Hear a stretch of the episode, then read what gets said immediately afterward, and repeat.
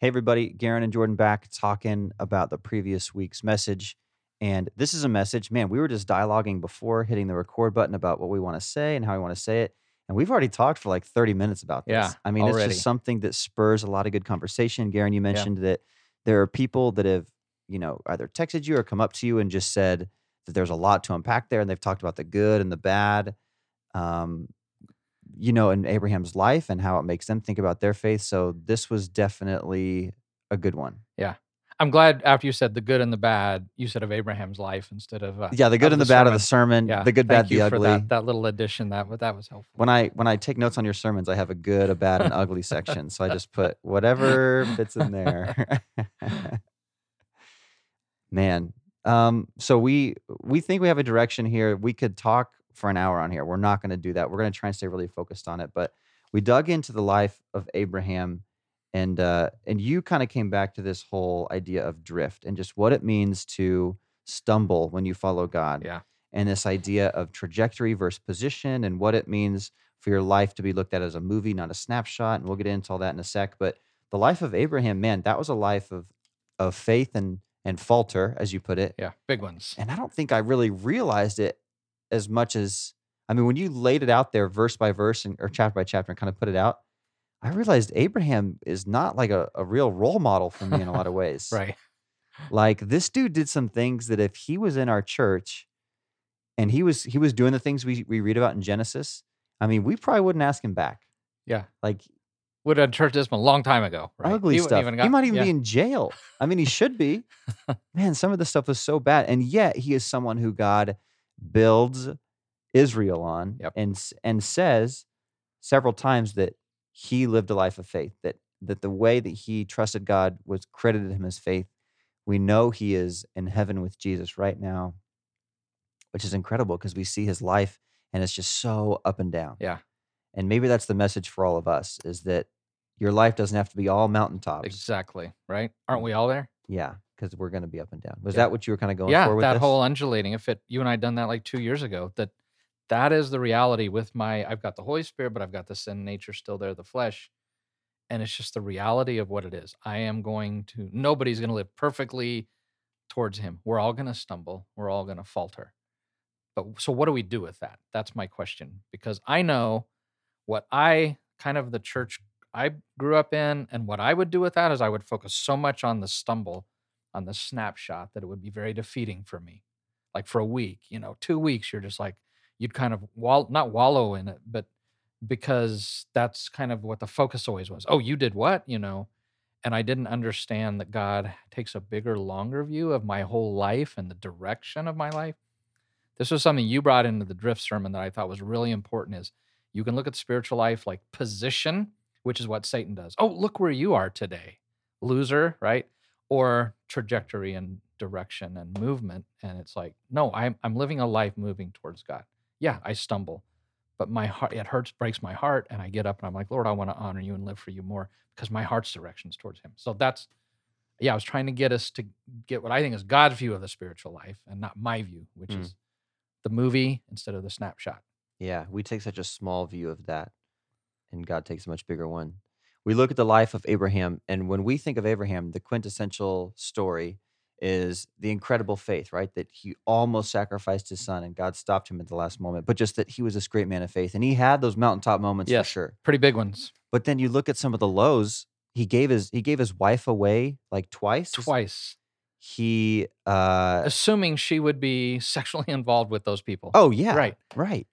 He he had sex with his wife's servant against her will and Yes. impregnated her because he wanted a child And then ran uh, her off. and then ran her off.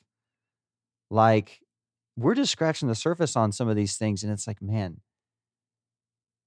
there's a lot that happened here. So my question is, what do we do with that? How do we react to that? Because to me, there are two sides. One, it's like it's really good to hear that someone can mess up like that and still be loved by God because that gives me hope. Yes. The other side of that is like there's this part inside me that feels like that's not right on God's part. Like, God, you shouldn't use people like that. You should like once someone creates a sin so bad, they should be written off. Because once you once you do those things, that's just ugly. Why would you bless that person? Yeah. And so help me work through that. If I'm struggling with both sides, help me help me understand that and and Yeah. work through that, Garen. Well, let's start with that writing writing me off, right? Mm-hmm. Every time we do something bad. I have a couple thoughts about Abraham. I know you got a good one too. The first thing is by the time he lived, he didn't have the whole revelation of God that we have. He was limited in what he knew about God. This is no excuse at all. And he lived in a culture that did a lot of stuff that he did. Even though the the Pharaoh and Abimelech both said what you did is wrong. So he he had a there was still a sense that this stuff was not right. But I don't heap as much blame on him because he just lived at a time that was pretty barbaric.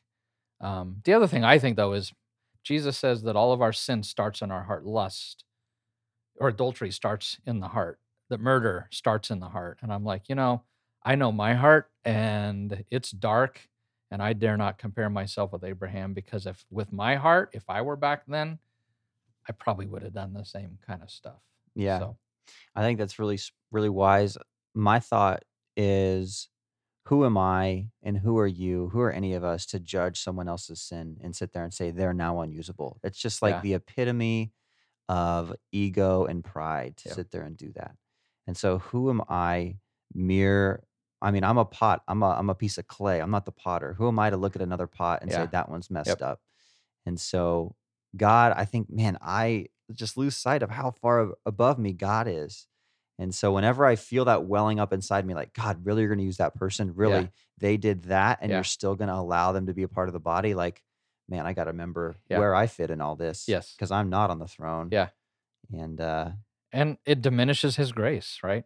That, Yes. That whole earning thing, yeah, for sure. which is human default mode, it diminishes his grace that he can use anybody. Right. And Yeah, it makes the cross smaller in a lot of ways. yes, Because Jesus died, but really, like, yeah, to for- forgive that, yeah, for, forgive that. Yeah, you're putting God in a box in a big way. Yeah. if you do that. You talked about Romans 4:16 and how Paul writes in reference to Abraham and talks about how he lived a life of faith. And so we know that's the Holy Spirit speaking through Paul. So we know this is these are God's words and God is saying, "Yes, Abraham, you lived a life of faith," which is crazy when you look at the long view of of his whole life because there's so much in there. But when you do take that long view, you realize the trajectory is towards God. Yeah. Right? And it's so easy to get bogged down in these snapshots of ugliness. But when you look like Yeah, like you're looking at the. Dow Jones, you're looking at the stock line. I mean, his The trend, the trend is upwards and towards that God, is right? very good. That's why the the last main story of him is the sacrifice of Isaac, a huge story of faith. And what that tells you is, is through all his ups and downs, the trajectory was up and to the right towards God. That that's where he was moving, and God all along knew that, and He knew the story of his whole life. And God looked at the big picture of the story, and He said, "That was a life. Yeah, it had stumbles, but that was a life moved toward moving towards me, a life of faith." Not even not only stumbles. That was a life with some detours. Major. Like you took the exit on purpose and you assaulted this person and you gave your wife I mean, you made some deliberate choices, but you always came back. Yes, coming back on the other ramp, right? Getting back on the highway, right? Right. Back in the right direction, Yeah. which is we've talked as a sign of a true believer, I think, is Right. that my heart ultimately is for him. Yeah. I think you're right. We looked at uh we looked at first John 3 and just it talks about how sin is a pattern in someone's life. Continual sin is a pattern in someone's life who does not know God. And so we read this and sometimes we can misread it, especially like first John 3 6. It says, No one who lives in him, that is God, keeps on sinning. No one who continues to sin has either seen him or known him. Now we can read that wrongly Yes. and say, ugh, I thought I was saved, Yes. but I continue to sin. Like I sinned yesterday and the day before that and the day Yep. before that. So I must not be saved. But you're saying that's not what that verse is saying. Yeah, we and we know that because one in First John, the end of First John one, he says if a person says they don't sin, they're a liar and the truth's not in them. So So how can both those be true? yeah, the key is is in chapter three. These are all the verbs are all in the Greek present tense, which means an ongoing pattern of life. Mm-hmm. So it's not talking about individual sin so much. It's talking about a pattern of life. So it actually fits this whole story of Abraham really well because yes, he sinned and he stumbled, but the overall pattern of his life was a life of faith towards God. And that's what John's talking about. So we talk about how in First John 3, what we think maybe is that when it talks about verse 6, no one who lives in him continues to sin and keeps on sinning. That could be talking eh, for me in my life. I think it's talking about it's describing this moment after I've messed up, after I have sinned. What is my reaction? Do I have do I have this repentant heart? Do I have this brokenness? Do I feel First John 3 6 where I don't want to continue sinning? I don't want to live in that. And so. I turn and I ask for forgiveness? Or do I am I just on to the next grift? Am I on to the next Yep. scheme, the next plot? How am I going to do it bigger and better next time? How are we going to cover my tracks Yep. better? Right. What is the trajectory of your life? Are you always trending up towards him? Is it a is it a a pattern of of a broken and contrite spirit when you sin and a repentant heart? Or is it, you know, you're you're actually trending away because you are plotting your next sin already? Yeah. Exactly. And so maybe that's a good indicator That of is a, a good revealer. So as we one thing I tried to say a couple times Sunday was don't take this as an excuse to mess around spiritually or I'm not saying individual choices don't matter. Um, but generally if a person really loves God and if he is the trajectory, your sinfulness will break your heart and you will want to get up, you'll want forgiveness, you'll you'll confess it and you'll be like I want to follow you better. Lord help me. That's a sign of a heart that's moving towards him. But a Mhm. person who is not moving towards him, the movie of their life is actually a movie of they don't really care about God, all they care about is themselves. It'll just be sin after sin after sin with very little repentance. Only repentance if they get caught or they feel the pain of it, right? right. That that that that's so a true believer is always going to be facing God or generally, I mean they're facing God, that's where they're moving and they want to honor him in their life. So tell me if you think this is true or not. If I made the statement, believers read the story of Abraham and they are encouraged by God's faithfulness to a faithless person at yes. times. Yes. But someone who maybe is not a child of God or has not come to know Jesus, does not have the Holy Spirit living within them, maybe they read the story of Abraham and they think loophole. Yep. They think yep. that's you know i can still get away with xyz and make it into heaven because Yep. look what abraham did Yep. so would you say that's oh, accurate? Oh, exactly. Yes. And I think if a person who really loves God heard what I said Sunday, they're they're just thinking, okay, I'm glad he sees it that way because my heart's so broken when I sin and I can get stuck in the snapshot. I need to look at the bigger view and I'm going to keep following him. But a person who doesn't care about God hears what I said Sunday and they're like, yep, there it is. There's the loophole. That's Right. the loophole waiting sermon right there. yeah God doesn't care about my individual choices, the snapshots yeah so I can do whatever I want. Yeah, that right. How your your orientation towards God is how you heard Sunday. and if you're somebody who's maybe maybe uh, you your reaction to that was in in your heart you wouldn't say it out loud but in your heart you were like oh wow then the stuff i've done isn't that bad and i could probably even do a little bit more and be okay don't hear this as condemnation or or you know you're out of the family and you're never coming in hear it as maybe a heart check like what is really number one in my life do i love god more than i love my sin or do i really kind of like love my sin Yes. more than i love Yes. god and i'm trying to justify it here Yeah. so don't hear it as a condemnation or a judgment because we already said we're not in the place to do that but hear it as a heart check Yes. and maybe let the Holy Spirit use it. Maybe maybe ask the Holy Spirit, "Hey, show me what is really most important in my life." Because I've been telling myself maybe it's God, but maybe I really love my Yes. sin more. Right. Is that an Yeah, accurate thing I to think say? so. And you know, as we talked, I had said a few weeks ago when we talked about growing, I said you compare relationship with God to relationship with other people. As we talked earlier, you mentioned a relationship with a spouse. Yeah, and how c- come back to that. I think that's really important. If some people lived, if they have this heart, if they're taking this as a loophole, I mean, apply that to marriage, Jordan. Yeah. So I mean, we're following God. We see the story of Abraham. We think of it as a loophole. Oh, I could really get away with these things and it would still be okay. Um, just just equate that to your marriage. So let's say you're married and you go to your spouse and you've been found out in something, or maybe you've even confessed something, but you were wrong. You got caught in a wrong with your spouse. If your immediate thought right after that is, how am I going to do it better next time so I don't get caught? Or man, what's the next thing I'm going to try and pull pull the wool over their eyes with? I don't think you really love your spouse.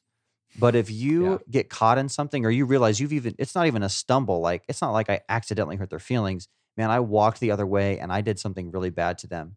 And you come back and you're full of brokenness and you want to make it back to them and, and show them how much, how much you love them and repair what's been what's been lost, regain that and move forward together. Like that's a sign that you really do love Yes, them. And so why is that so different than our relationship with God? Yep. If I get caught in something or my heart is convicted of sin and I you know I do I I ask forgiveness so that I can be right with God, but then the next day I'm right back to trying to plot and scheme. I mean, at some point you got to ask, like, am I really in it for God? Yeah. Or is he just a part of like my sin life? Is he just, I don't know, is he really the, the trajectory of my heart? Is he the direction I'm going towards? Yeah. And I would even that's great. And I would even think of it this way too. Um, because we've all said things to our spouses that if we said to anybody else, they wouldn't be our friend anymore, right? Or we've given Mhm. looks or had attitudes. Sure. And so why does Pat hang with me when I have days like that or times like that? Because I think she knows the direction of my life, right? She knows the pattern, the long view is, I do love her, I do care about her because I come back, I seek forgiveness. The older you get, the faster you do that. And so she sees that pattern and she doesn't define me by the mess ups because she knows that my heart really is for her. Yeah, but if you have a marriage like you just described where that's going on, that's a clear sign that you really don't care about that person. Mhm. You're not invested in them. They don't matter Yeah. because the direction of your life, the overall direction, shows what's important. Yeah. And that's what kind of we've been saying in the drift. That's what to me the Abraham story is. And that thankfully God sees the bigger, longer view and he doesn't just bash me for every little thing I do, which I do to myself. He's like, Garen, that's I forgive you. Come on, just keep following me. Yeah, you're gonna fall tomorrow, you're gonna fall again, but just follow me. So this guilt that we feel after a sin, it's right that we should be brokenhearted over it. Yes. It's right because we have turned our back on a loving father and a loving savior who gave his life for us and and the sin we just committed is actually what put him on the cross. And so it's appropriate that we would be remorseful over that and lament that, right? Yep. What what's not right and where we get into danger is when you start to personalize it and internalize Yes. it and say I am so bad. Yep. Gosh, I hate myself. How could I do that? I'm not worthy of God's love. I'm beyond saving. So to feel broken is right, but you got to channel it in the right Yeah, way, and it's right. got to be aimed at the right thing. Yeah. is if you correct? if you define yourself by that, which is easy to do, then I get stuck. And God's like, I don't define you by that. I didn't define Abraham by that. I defined him as a man of faith because I saw the big picture, the direction of his life. So it's I'm trying to help me and other people have God's view that I'm not defined by those stumbles. I'm defined by the direction of my life. Satan wants to define me by the stumble, right? Loser and condemn me and all of that. But God's like, I don't define you by that. I Yeah. define you by the big view. So just keep stumbling after me. right.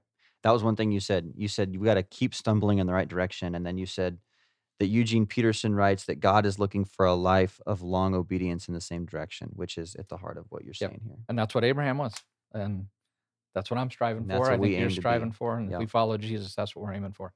Um, I wrote down a few questions. Maybe you've already answered them, but these are things that I thought maybe people would walk away asking themselves. And so, in our last few minutes, I want to read them, and maybe we'll just say, "Yep, we answered it," or maybe we can talk more about it. But the first one was, "Is God soft on sin if He calls Abraham righteous?" So he looks at the things Abraham does, and after all that, after everything he did, he says, "Yep, he is righteous." Is God soft on sin? Because it kind of feels like He is. Yeah. And I think we know from scripture that he isn't. I think we kind of we've hit all. That that to God again, that what matters is the direction. It doesn't mean he excuses or overlooks those things. Um, because Abraham suffered a lot of stuff that came out of his choices. So it, it wasn't like God just blows it off, right? He sees it, he knows it's disobedience.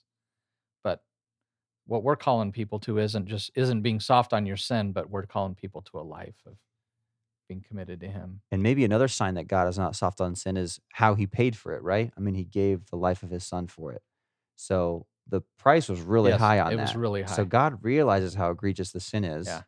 So maybe it's more appropriate instead of saying God's view of sin is low to say no, God's view of sin is high and it just speaks to his faithfulness and his love to Yeah. us that he's willing to Right. forgive us of that. Yep.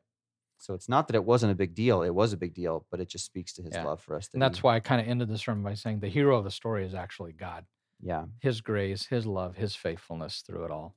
Yep. Um, how can we look up to Abraham after what he's done? Shouldn't we cancel him? Shouldn't we cancel that guy? It's totally canceling. Write He's him out of the. Bible. Yeah, we're gonna out. go full Thomas Jefferson and tear those pages out. He never existed. I mean, how how are we supposed to look up to him or call him a role model when he did those bad things, Garen? Yeah. Again, we go back to the cross, which is where you just took us.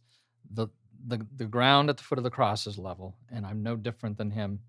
I'm an idolater just like he is. I've got darkness in my heart just like him. My sins are a little different than his because I love other things more than I love God than he does. But the reality is is it's level at the foot of the cross. And so the cross flattens. I can't judge people based on that. It's all about his grace and all of that. So Yeah. Yeah, my heart is just as ugly as Abraham's, right? Yeah. And that's the that's the truth of of God's word that we're all in that same boat. So Yeah. well said. Last one, why not just have best of both worlds, Garen? Why not Yeah. just double dip? Why not come to church and do the thing and then go do what you want those other Yeah. 6 days? So I think this is a great place to apply the whole wife thing. I could go home to Pat tonight and say, "Hey, Pat, how about I just uh, double dip, live a double life?" I know exactly what she would say. She'd say, uh, "If you love me, you won't do that." And the fact that you asked that kind of tells me maybe you don't love me, right. right?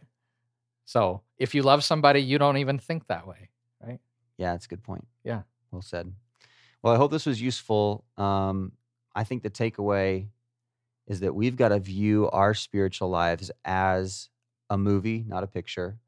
That we've got to focus on our trajectory, not our position. Yeah. That we've got to not view our sin in a low and low terms, not not not diminish our sin, but to just show that the cross is that much bigger. Yeah. That we can commit sin and and Jesus covers it Yep. and that a loving bride would not purposely walk away and scheme on how to continue Yep. sinning, just like First Yep. John 3 says, but that we would want to live a life of continual obedience to Him. Yep. So we're not going to do it perfectly, but that's the direction Yep. that we're going for. So let's just keep stumbling in the right direction. So let's just keep stumbling. Okay. Next week, we're back on track with Engage. Yep. Hitting um, gifts, serving the body. Yep. Gifts. Okay. Are we all, are you going to give us spiritual gifts? Is that how it works? Can I make a Yeah, yeah. request for? Yeah, we'll some- in two weeks we'll pass out spiritual gifts. I Okay, think, so. good. I can't miss that Sunday. Yeah. All right. Thank you guys. Hope this is useful. We'll see you.